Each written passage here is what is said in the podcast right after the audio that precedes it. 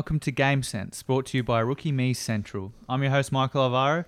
Joining me today for a special combined edition of the show is Chief Editor Peter Williams and women's football analyst Alyce Collett.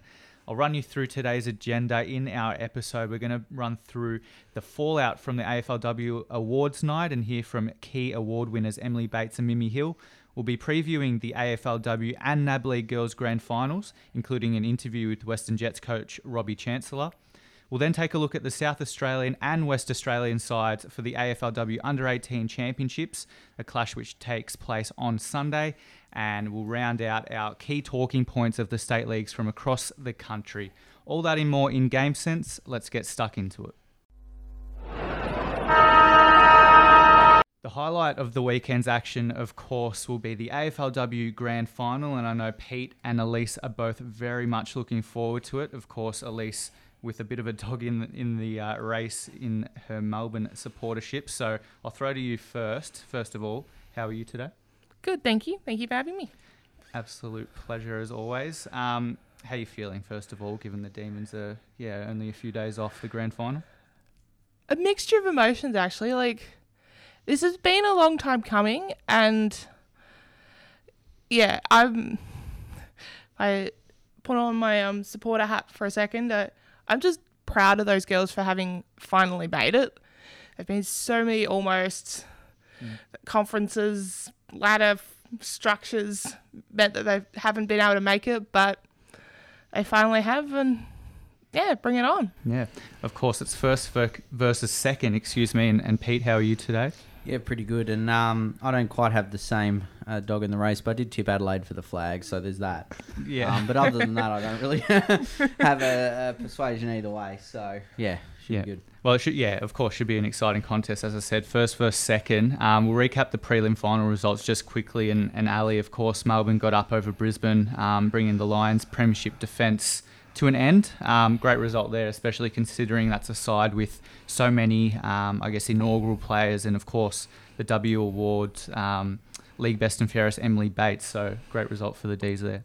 Yeah, absolutely, and it was a tight contest all afternoon. Like, it, especially yeah, with that goal with what thirty six seconds left or something, you just didn't know who was going to win, and it was the perfect. Perfect spectacle for the occasion, if that makes sense it being the first AFLW game on the MCG. So yeah, it was a great game to watch. Absolutely, and uh, the Crows got up pretty convincingly against Fremantle, Pete. Um, obviously, the minor premier and a, a raging hot favourite, and the one that you tipped at the start of the year. Yeah, absolutely. Like, I mean, yeah, I, I've sort of had faith in them all year because they're just so strong. And I think this year, look, I know they've they've won flags before. They don't have an issue with uh, getting it done on the biggest stage, but um, I, I, think this year, particularly, they're probably a bit more motivated. One, they lost last year, uh, and two, the fact that they know Port Adelaide's coming into the competition. So I think they'll be pretty hungry because, from all regards, Port will be heavily targeting them. And I mean, in, in fairness, it's the first time they'll be targeted quite heavily. So uh, it'll be interesting to see how they respond. But uh, yeah, I, I, think they'll just be extra motivated for this one. Yep. So give me a rundown for the Crows. Um, obviously, it's a team with a whole lot of very, very high level players. Um, are there any, I guess, players you think will step up on the big stage as they have done previously? Um, and, and what are some of the strengths we can expect to see across that Crows side? Yeah, well, see, Adelaide are very much sort of that kicking uh, and marking side. They're they're very prolific in that regard. They like driving the ball forward. Um, you know, they're not they're they're a high possession team, but they don't rely on it necessarily. Um, you know, there's someone who will get it inside 50 and, and give their forwards a lot of opportunities.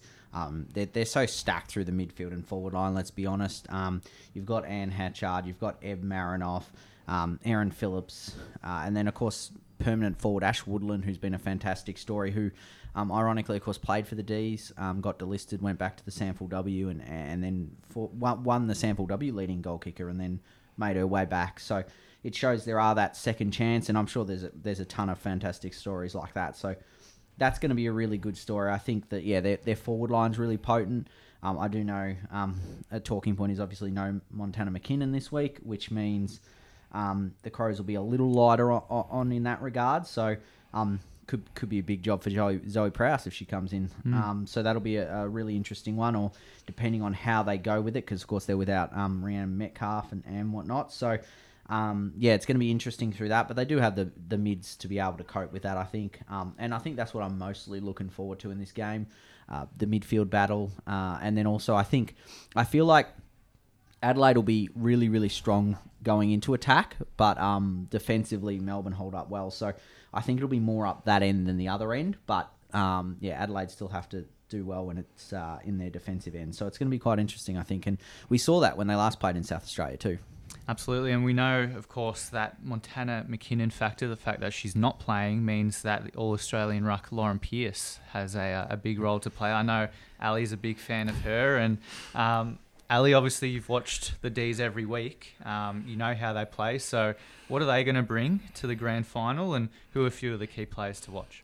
I reckon this speed is going to be a huge factor because, particularly the last couple of weeks, we've shown we've seen sorry the likes of Alyssa Bannan and Eliza McNamara really use their speed to their advantage, particularly particularly Bannan on the on the big round of the G last week. So, yeah, I think that'll be a, a key thing key thing to see. And yeah, the midfield battle is as Pete mentioned is always going to be an entertaining one to watch because you've got got the ball of of Karen Paxman mixed in with that youth youth and talent of the likes of of Lily Mithen and Tyler Hanks. And yeah it's gonna it's gonna be an interesting one particularly down Melbourne's defensive end because you've got uh, got the tall very talented defenders of of Libby Birch and uh, and Gab Colvin but Erin Phillips.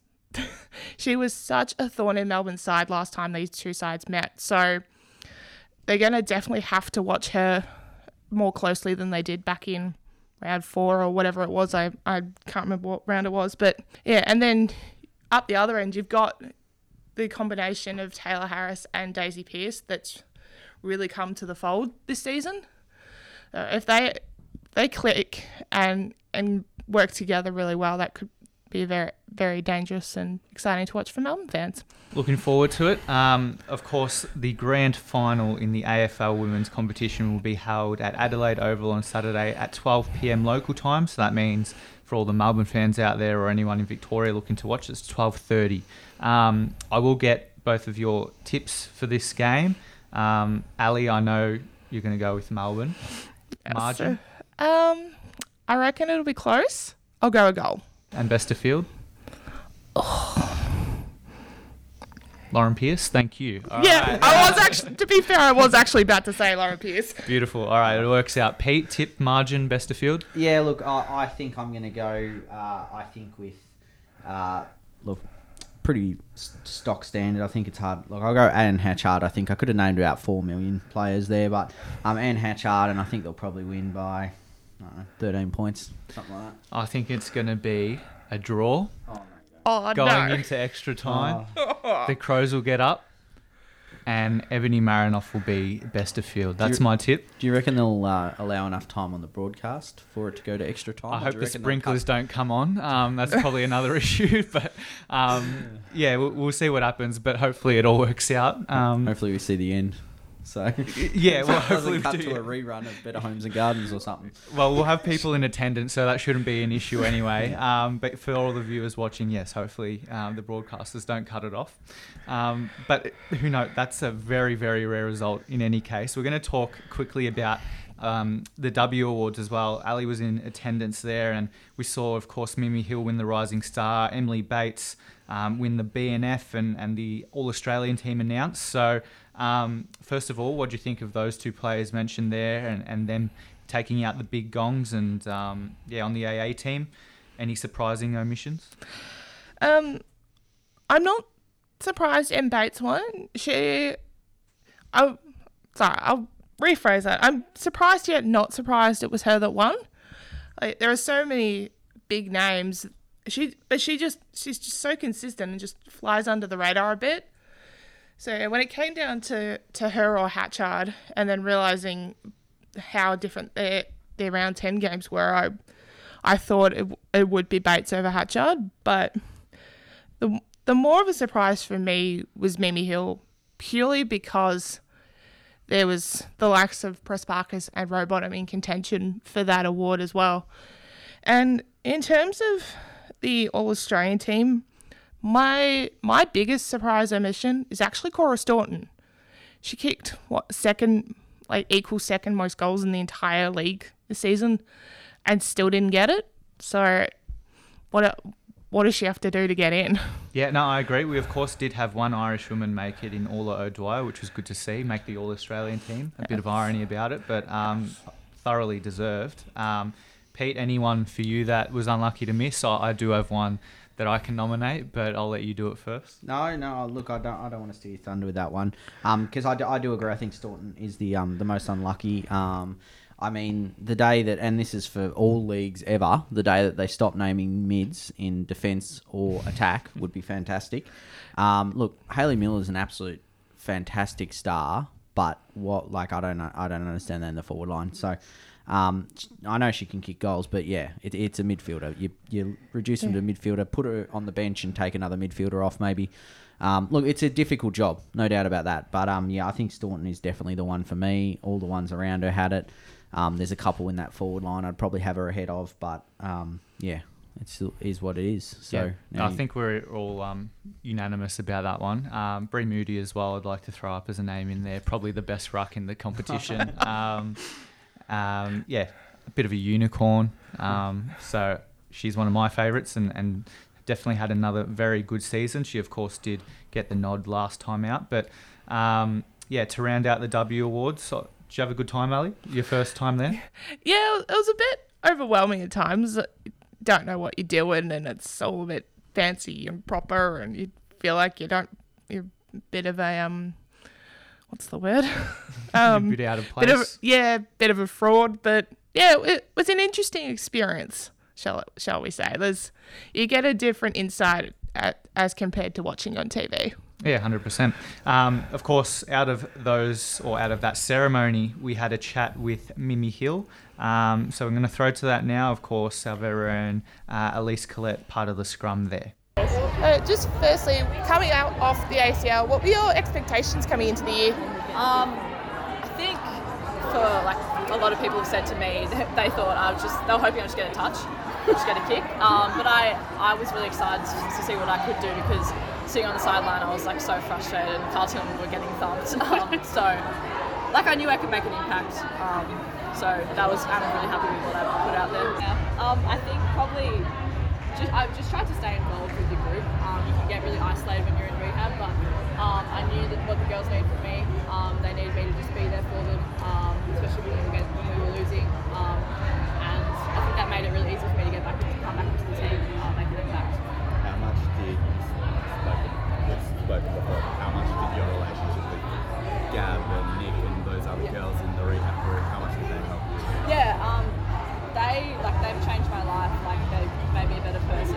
Especially like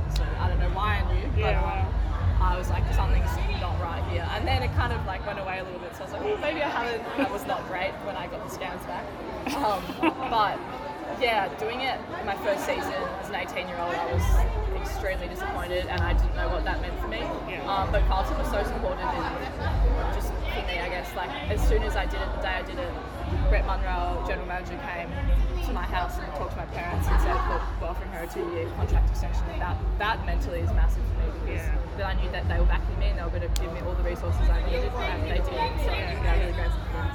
Yeah, fantastic. That was Rising Star Award winner Mimi Hill speaking at last night's W Award. Of course, um, we are speaking on Wednesday of this week, so last night. Um, that is the context for you. Uh, we're going to move on to the VFLW, and of course, after another round of action, we had plenty of big results. I'll read out all of the games for you. First up, we had Casey 5 6 36 defeating Collingwood 3 11 29. The Southern Saints 6 9 45 defeated Port Melbourne 3 4 22. Darebin in a low scorer won 2 3 15 against Williamstown 0 3 3. Essendon had another big victory 13 10 88 to North Melbourne's 2 2 14. Geelong 7 3 45 beat the Western Bulldogs 1 1 7, and rounding out the action was Hawthorn 7 10 52 defeating Carlton 0 1 1. So, Ali, um, tell me, there's a bit of a gap forming, I guess, in the top three of the league with Casey, Essendon, and Hawthorn breaking away. Um, very impressive records there, and probably looking like three of the premiership fancies. Yeah, absolutely, and they've they've proven why they're on the top of the ladder. They've they've been putting out such such consistent good performances every week, and if you just look at some of the percentages in particular, like Hawthorns is now even higher than Essendon. Wow, um, yeah, they've just yeah been so consistent pretty much all season, and yeah, they definitely deserve to be where they are. Yeah, any surprising results from the weekend, or any results that stood out to you? Um, not really. I would say that yeah, generally the teams you would have expected to win did win. I'm surprised Geelong didn't, as bad as it sounds for for all involved at the Bulldogs. I'm surprised Geelong didn't belt the Dogs by more. I, I believe that is the lowest score the Dogs have conceded all season. Um, it yeah, I think in general for once, yeah, the favourites kind of yeah won all the games. And of course, the Bulldogs you mentioned there, the only winless team left, of course, in the competition at zero and seven. Uh, we're going to move on to the next state league over in Queensland. Um, and over there, there were four games, of course, in that round of action. We had Maroochydore 14 8 92 defeating Yeronga. Uh, South Brisbane 117. Aspley 11 12 78 defeated Wilston Grange 2 straight 12. Southport 10 4 64 de- defeated Coorparoo 1 4 10. But the game of the round, which I'll get you to talk about, Ali, UQ 6 6 42 drew with Bond Uni, who kicked the same score. So um, two title contenders going head to head, and um, yeah, pretty exciting grand final rematch there. Yeah, absolutely, and it it was clear. It's so clear why they were the the teams to beat last year. It was just it was so close, pre- pretty much all game, and you didn't know who was going to win or draw, even in this case, until that that final siren went. Both sides had their had their moments in the game where they looked like the better side and and got a bit of a lead for themselves, but then the other the other side would be able to pull it back. So it was just a very entertaining game of football. Yeah, it sounds exactly like that. Another entertaining uh, facet of the week was, of course, the W Awards, as we've spoken about. And we're going to throw now to an interview with a Queenslander and, well, former QAFL pal- player or current um, Emily Bates, of course, the league best and fairest. Start. How are you feeling? Oh, just in shock really at the moment. I think it'll start to sink in as the night goes on, but uh, I think it's just such a close count. So at that point, I was just like, what way is this going to go? And I think I had quite a slow start, so I thought, um, I'm out of it. I even sent a text to a few friends saying, you know, it was all hype, don't worry. Yeah. Um, but then, yeah, obviously finished strongly, so I'm just in shock, but obviously really proud. Awesome. Um, you said you made some changes in the off season. What did you do differently this year? Yeah, a lot of it, a lot of it was just making sure sure, um, you know, I didn't. A lot of my training I would do sort of while I was at work, and then I'd leave so that I could go, you know, home at a reasonable time. But I just made sure I never chose convenience over doing group sessions. So it just meant every every afternoon I was making sure I got to the Gabba, I got to a group session with the girls, so that every session I did, I was constantly pushing myself, and I wasn't just doing it alone. Um, so I just made the choice to never choose convenience over, you know, the harder sessions with the group. Um, and even just diet, just I just really wanted to clean that up and be as disciplined as I could, and just see what I could really turn my body into. So happy I could um, reap the rewards.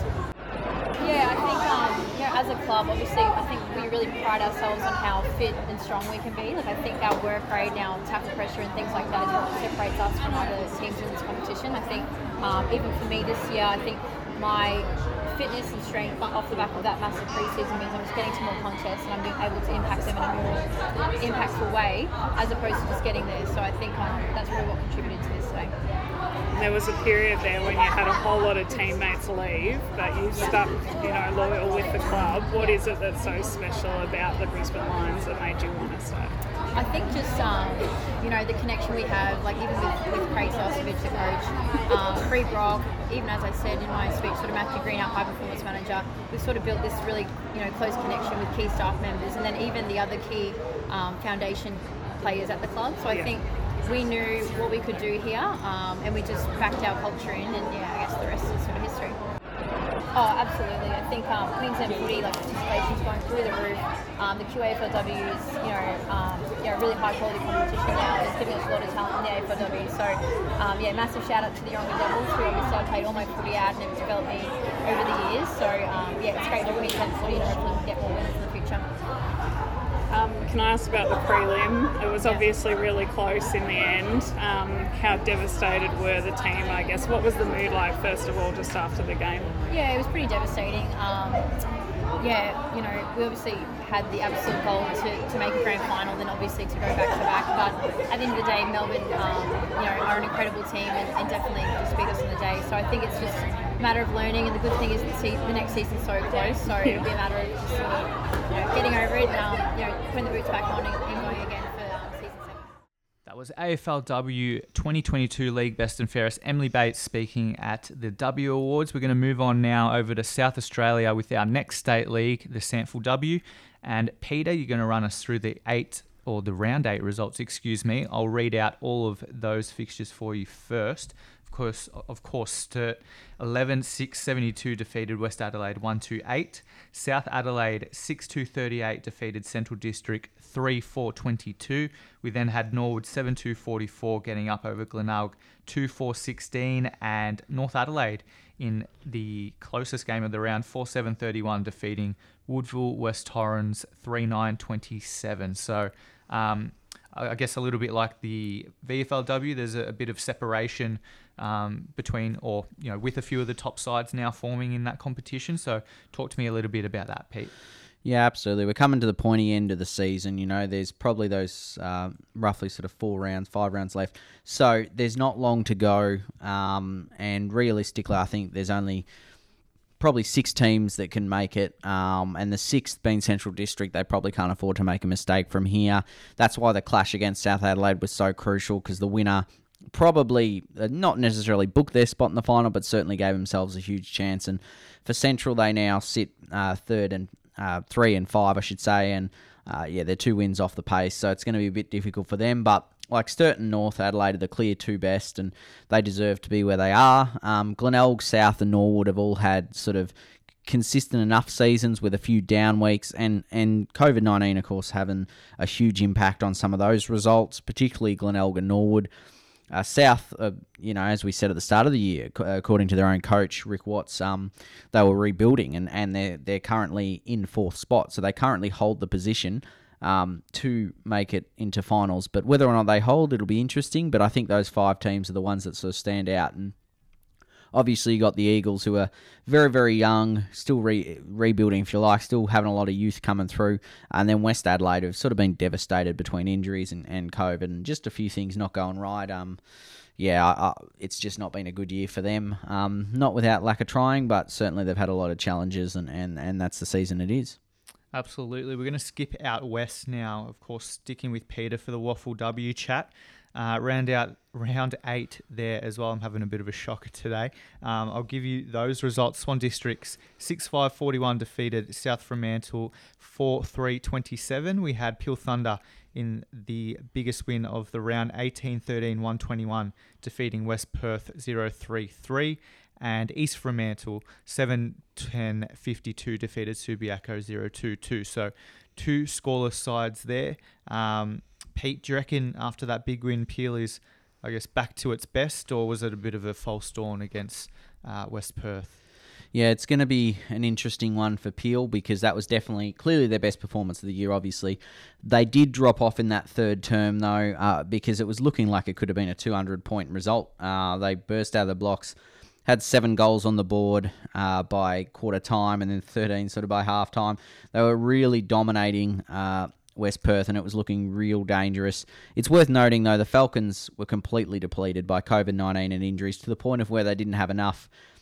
They had to postpone a Rogers Cup, um, which is their under 18s effectively um, competition team, so they couldn't play that game. They didn't have enough players. They pretty much had to fill out sort of the reserves and the and the seniors. So um, yeah, that shows how few players they had available. So they're very very young, and I know I've seen their list before where they've only sort of got I think two players that are, or three players max that are born before 2000. So they're a very, very young side. So, um, yeah, it was pretty rough on them. Uh, but I mean, Kate Bartlett kicked eight uh, without Kira Phillips and Ella Roberts in there. She sort of was the uh, the main forward and did as she pleased. She kicked about four behinds as well, so could have had a an even bigger day. But it's going to be a real good test for Peel this weekend because I think that they will realise whether that was just happened to be because it was obviously the bottom team and and the under strength bottom team at that, um, or whether or not they have been able to get back into a bit of rhythm uh, after they dropped three games.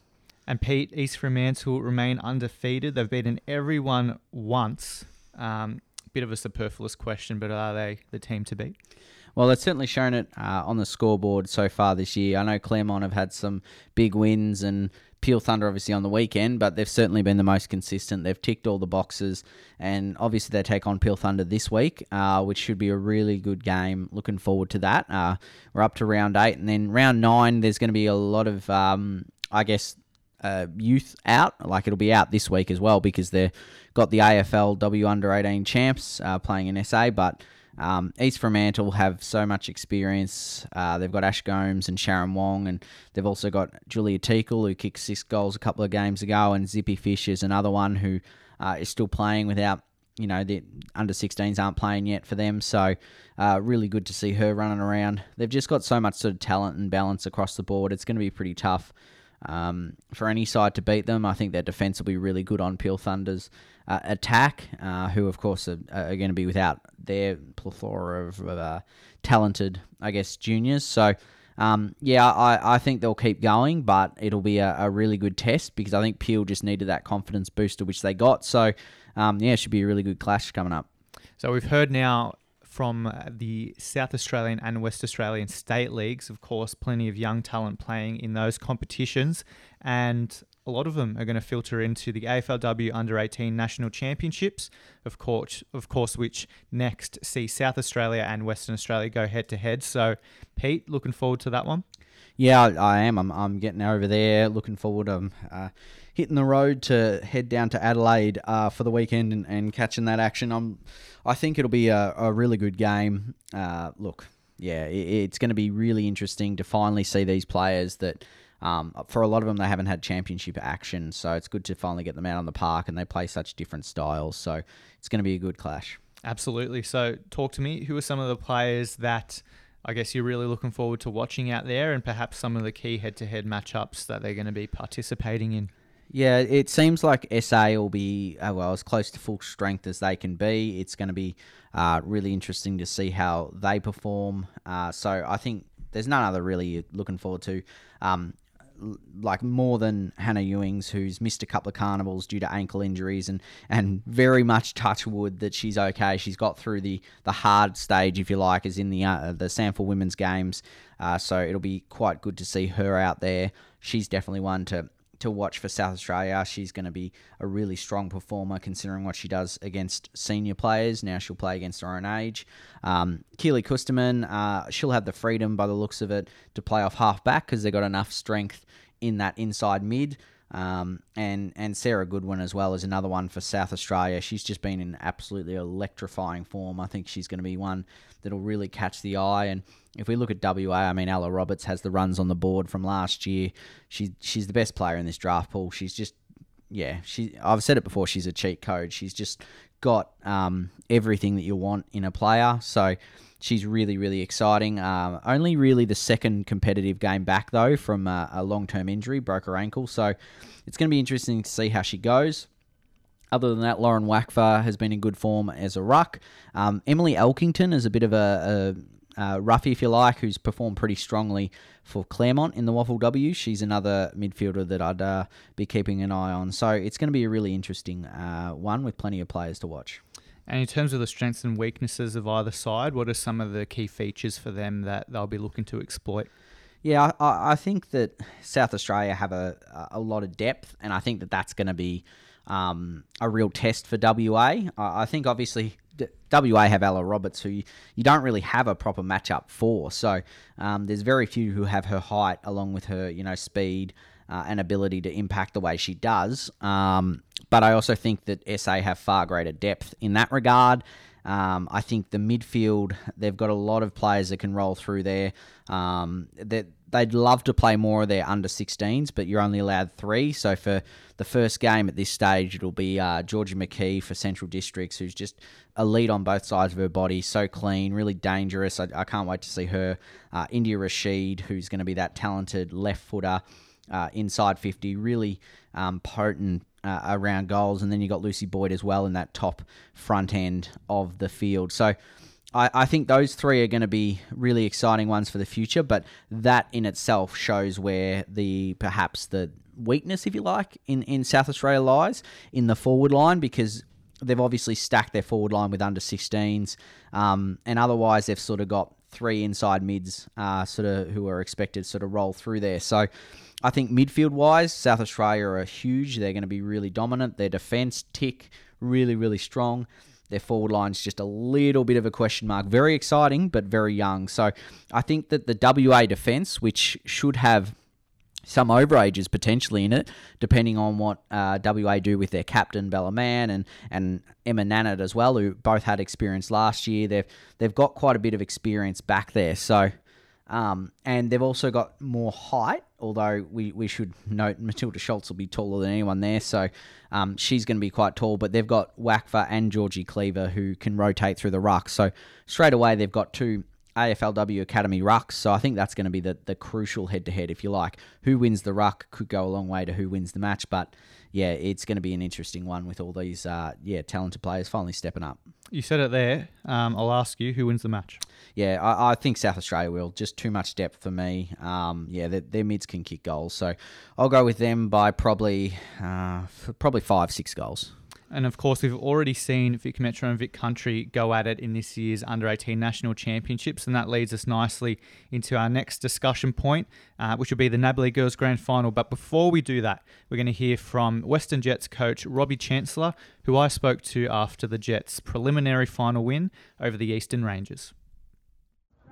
Right here with Robbie Chancellor, the Western Jets coach, after their historic win over Eastern Rangers, and you're into the grand final, mate. How does that feel? Um, Oh, it's a great feeling. It's it's you know the the, the group sat down at the end of last year, were a bit disappointed with with you know three wins and, and five losses with the group that we had, and the girls said, no, no, we want to aim to make finals, and they've certainly achieved that. And um, you know another fantastic performance tonight. We, we give ourselves an opportunity to, to make history for our program and be the first group of girls to, to win a flag. So it's, it's very exciting. Yeah, well, it's not just the first group of girls to win a flag. You're the first group of girls to make a final win a final. Um, are you sort of dreaming now? I know you said one to go in the rooms there, but is it feeling a lot more real? Oh yeah, definitely, definitely. I think funny like the coach in me is always look look at next week and not try and look too far ahead. I guess next week now is a grand final, so it, it's okay to, to enjoy the success we've had. Um, you know, and I'm really looking forward. To some of the girls stepped up tonight. That was a physical game. Um, which we we probably haven't had too many of, but they were up for the fight, and, and next week will be the same. And you know, we got a chance to make history, and part, part of the responsibility of girls coming through the NAB League is, you know, the AFLW gets better every year, and, and these groups of girls are going to go one further than the one before them, and that's been something that's really motivated our group, and I think we've certainly done that with some of the some of the football we've played this year. Um, and I'm really looking forward to seeing how it stacks up on the big stage. Yeah, I know sort of NAB League region, regions are quite insular in their preparation. You look at what you can do as a team, but you've got either Dandenong or Geelong um, next week. It's pretty fresh opposition for you. So how do you feel you, you match up on them? Uh, we, we played Geelong, big bodied, tough side, who uh, I'd say would be suited to, to finals contested footy. Obviously, haven't played Dandy, um, seen bits and pieces of their play, but but to be honest, we've focused really hard on, on creating a brand of footy and building a bit of an identity with how we play, our handball and our run, um, our urgency to defend. Um, you know, fast feed at stoppages. I think the girls have real clarity on, on what we expect from them, and, and that's been a strength in, in, in our season, I think. Like, while we've had some outstanding performers, when you go through our stat sheet at the end of games, there's a lot of girls chipping in and playing their role and, and playing a part to the, to the, to the bigger win. Um, so that'll be what we do again. You know, we'll do a little bit of planning, but but not too much. We just got to back in what we've been doing. We've won nine in a row. Girls are full of confidence. Um, it's going to be a cracking game, I reckon. You talked about your identity and, and game style.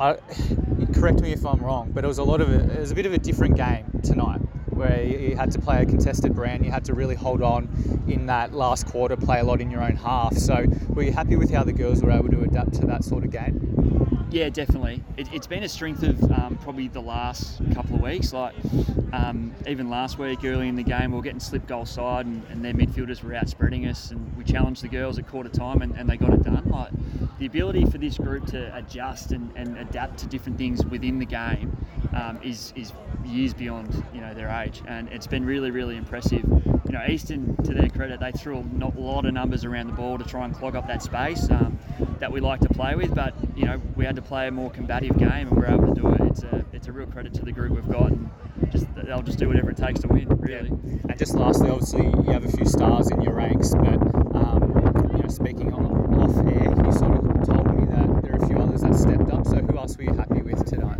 Oh, I think like even even some of some of our girls like Kate Maxwell and the Jetta Jami play, playing on the last line of defence against you know well well undersized compared to their opponents, but just finding a way to get it done. And and while they might not blow up the stat sheet, you know those contests and those moments are what help you win games. Um, you know the young brigade in. Um, Christy Lee, Weston Turner, Sierra Greaves was good again tonight. Lulu was fantastic.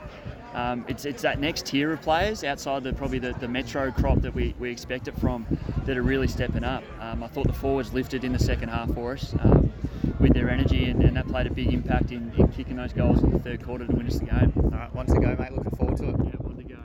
Thanks, That was yours truly chatting to Western Jets coach Robbie Chancellor after his side's prelim final win over the Eastern Rangers. Of course, that means that the Jets will line up in a historic grand final meeting against the Dandenong Stingrays. And Pete, um, just talk me through, of course, uh, the the semi or prelim final results.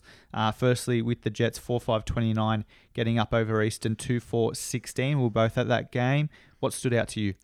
Oh well, Mon Ham stood out to me. I think um, she was absolutely brilliant. Saved her best. Well, it's not going to be a last as as we can see, but um, yeah, she's that was her best performance all year. Like uh, she's had some great ones, but standing up on the biggest stage uh, really stepped up, and it allowed, uh, I guess, her partner in crime, Charlotte Baskaran, to be able to play different roles behind the ball, do all that kind of thing, and and she was well supported by you know Trinity Skenderis and Steph Asiak.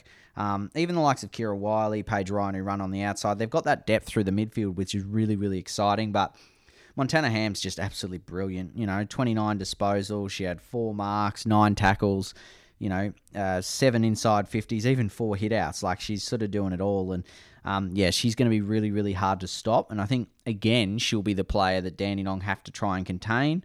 Um, but I think that she's definitely one to watch where for Eastern, obviously this is the end of the road. Uh, it's worth noting they've, they've been pretty unlucky in terms of injuries, and I, I hate saying unlucky when they get drafted, but obviously unlucky from a team perspective. They lost Bridget Deed, uh, who's lucky enough to get drafted up to Hawthorn, um, and then obviously they lost Alicia Pisano and Mia Austin, both to injuries. So you've lost your best midfielder and your two, probably your two best forwards, to be fair. Um, all in the space of a, a few weeks. So um, they certainly were well under strength, but that's taking nothing away from Western, who thoroughly deserved the win. Um, I just think that Eastern have performed so strongly all year, and unfortunately, it just it, it's the luck of the dice, and um, we'll never know whether it would have impacted. But um, no doubt they would have loved to have all three out there. So um, unlucky, but they can be proud with their season because, you know, Mia Bush was impressive. Um, Izzy Curry was fantastic. Um, Grace Walsh really stepped up, really impressed me. Probably the best game I've seen her play uh, from a b- big stage perspective, anyway. So um, that's there's plenty of positives to take out of this. And uh, obviously, for some of them, they'll be heading to Metro or, or VFLW now. That's right. Another team that performed very, very well during the year, the undefeated Dandenong Stingrays. That's who the Jets will meet in Friday night's decider. Of course, they got up 7 7 49 against the Geelong Falcons 3 14 32. Um, pretty inaccurate kind of scoreline there um, from the Falcons, who had more scoring shots in the end. But um, yeah, talk to me a little bit about that game, that result, um, and a few of the key players out of it. Yeah, I mean, I, if, you don't want to say it's not surprising, but um, Dandenong had just been the superior team all year, and um, that I mean, we we have a good laugh about the fact that um, they don't even need to play four quarters sometimes because not only are they good enough to win in three, sometimes the games get called off after three. Uh, sprinkler gate, and then uh, obviously the Tassie injury late in the, in that fourth quarter. Um, so they've actually been lucky enough that they haven't had to play full games sometimes, but in saying that, um, you know, that they, they are a four quarter team, and what we normally see with them is they usually have a the opposition sticking around, and then um, they just sort of kick away in the second half. This game, that you could tell they came to play like straight away. They're like, "Nah, this is finals. We're not taking risks," and they really stepped up in that first half. And I mean, yes, uh, Geelong were inaccurate, but they also, you know, that's that's due to the pressure. They weren't getting as many good looks as Dandenong were. They they'd get it down and, and really impact, and then Dandenong uh, couldn't quite uh, break through, if you like, because that's still 14 scoring shots to 17. So if Dandenong kicked a few more goals in that second half, it uh, might have impacted it. Uh, Geelong obviously had a lot of uh, scoring chances in that final term that could have seen them get over the line, but Dandenong's defence is just brilliant, and it's sort of hard to really, you know, understate just how deep their squad runs. Talk to me then a little bit about a few of the key players for either side. I'll get you to name five from both regions that you're very much looking forward to stepping up on the big stage, and, and then maybe we'll have a chat about how they match up on each other. Yeah, absolutely. So, um, yeah, look, from Dandenong, uh, Mackenzie Eardley's the one for me that I think is really, really impressive. I think uh, it'll be interesting to see whether she ends up going to Caitlin Sargent or whether she ends up playing that looser role. Probably more of the looser role um, because she's so good in the air and so good at rebounding off. So I think that that'll be um, really important that she's able to do that. But then in saying that, I think Western will be very aware of that and want to put a player on her that can potentially limit her impact through the um, you know, defense. So for me, I think she's their most important player, which, you know, they've got so many quality players, but there's no one who can kind of do that role like she can. Um, obviously, Amber Clark, you, you can't mention Dandenong without mentioning her, you know, her speed, her ability in, in front of goal, her, she can run and, and gun it and really dominate. Um, she could probably be a bit more accurate when she's lead, like running into goal. She's had a few weeks uh, in the past where she's sort of missed quite a few that she'd normally get. Um, but she'll probably be a big stage performer. So looking forward to how she goes. Um, I'd probably go with M Shepherd, of course, because she kicked five goals a couple of weeks back. Was a little quieter in this game, but she's someone who could uh, have a real impact up forward if given the chance. Uh, I think she's one that you've got to really um, be wary of, and I think she'd be a good player that um, may well uh, crack in against the the inside mids of Asiak and um, obviously Skenderis. Uh, they might even put her on Ham potentially if they go head to head, which would be a fantastic matchup. Um, but I think Felicity Crank will be the one that'll get the job in there. And um, I, you're not allowed to tag in this, but I think Crank becomes an important player because she will be someone who will go body to body with either Baskaran or Ham. She's sort of in between their size, but um, she'll be the one that'll probably have to go body to body with them. So that'll be really interesting. And I'd say Shepherd will probably take the other. Um, and then if we look at the other ones there, Liv Robinson, look, you know, I've been a fan all year. Um, I've, I've said quite openly, I think she's pretty stiff not to get Vic Country. So for me, I think she's a really crucial player to to keep an eye on. And, and likewise for the, the sort of fifth player, if you like, Taylor Gatt, someone who I really rate. Um, and someone that you know just runs and guns it and, and is able to impact so uh, heavily uh, in in a game. Uh, doesn't have to be a high possession player, but someone who really impacts. And of course, it's mention- worth mentioning she's not playing, but um, you know Charlie Ryan, who's uh, unfortunately copped that injury uh, for Vic Country against Metro. She would have dearly loved to have been out there, but I mean, if you look at Western, the the first two are pretty obvious. You know, Montana Ham again, Baskaran, that midfield group, fantastic. Um, Crystal Crystal Russell in the ruck, she should take advantage and, and really control that ruck. I would think. Um, although you know she she'll be going up against in in a bit of a metro country battle, if you like, um, because of course Danny Dandenong have their own uh, country bottom major, if you like, Bianca Lynn in the ruck. So that'll be quite fascinating. Uh, Caitlin Sargent pretty crucial. I think if she can kick a few goals, it'll give Western a real opportunity up there. And then for me, uh, Laura Elliott is probably the other one who's absolutely crucial. Similar to Eardley, she's one of the most important players based on how much we know that Danny Dandenong are going to get their chances. Because we know they're going to get their chances, we know what they're capable of, and uh, yeah, that defense will have to stand up. That was four players. Got one more. Oh yeah, I've, I've got plenty. Don't worry about that. Um, yeah, look, I, look, I think. It, well, it'll come down to the midfield, probably. Um, yeah, Steph Asiak in there, I think, will will be a crucial one, simply because um, we know that Baskaran and Ham will be closely watched. So it means that either she's got to try and take some of that load off them, or she's got to actually block and help and, and do all that defensive team stuff for them to enable them to do what they do. So, um, yeah, I think Danny Dandenong are going to be very good to match up against them. So they're going to need more of a contribution from their maybe their, their next tier down. Um, so it's going to be really interesting that way. Of course, you've got to watch out for the equal leading goal kicker, Caitlin Sargent, as well for the Western Jets. Who is winning this game, Pete? I think you know which way I'm going with this. The same team I've gone all year. Um, I said from round one they were going to win and that they'd go through the season undefeated. They've done that, um, and one more game, so I'm going to go Dandenong. I think this will be the biggest challenge they've had. I, I do rate the Jets. I think they're doing well, but um, yeah, I think just Dandenong they'll be too strong. Um, yeah, and even you know if, if, they don't, they've had a cracking season. But uh, yeah, I'm going Dandenong. We all know Pete that that's your home region. I don't I don't have a horse in this race, a dog in this fight. Um, but I am from a metro region. And that's not the reason that I'm doing this, but I'm going to go for the Western Jets. I think all their work over about four years is culminating in this moment. Uh, this is a team that, you know, has two superstars at the top that are just about unbeatable in midfield. Um, they've got the pillars at either end of the ground that are important and, play, I guess, above their size. Um, so I think they're going to do or going to make a Herculean effort. And I'm not the expert in this situation, but Western is the team I'm going to back. Um, they should get you in for the motivational speech. Thanks for yeah, listening. Yeah. Um, that that's on that note, Pete. We're going to round out the podcast. So that's all we've got time for in the latest edition of Game Sense. Of course, thank you to Peter and Alyce for joining me today. We'll have our usual coverage over on central.rookieme.com slash AFL for all the players and teams mentioned today, so make sure you keep an eye out for that. And also make sure you're following us on Facebook, Twitter, Instagram, and YouTube at Rookie Me Central so you never miss a beat. I've been your host, Michael Alvaro. Thanks for listening. We hope you tune in next time.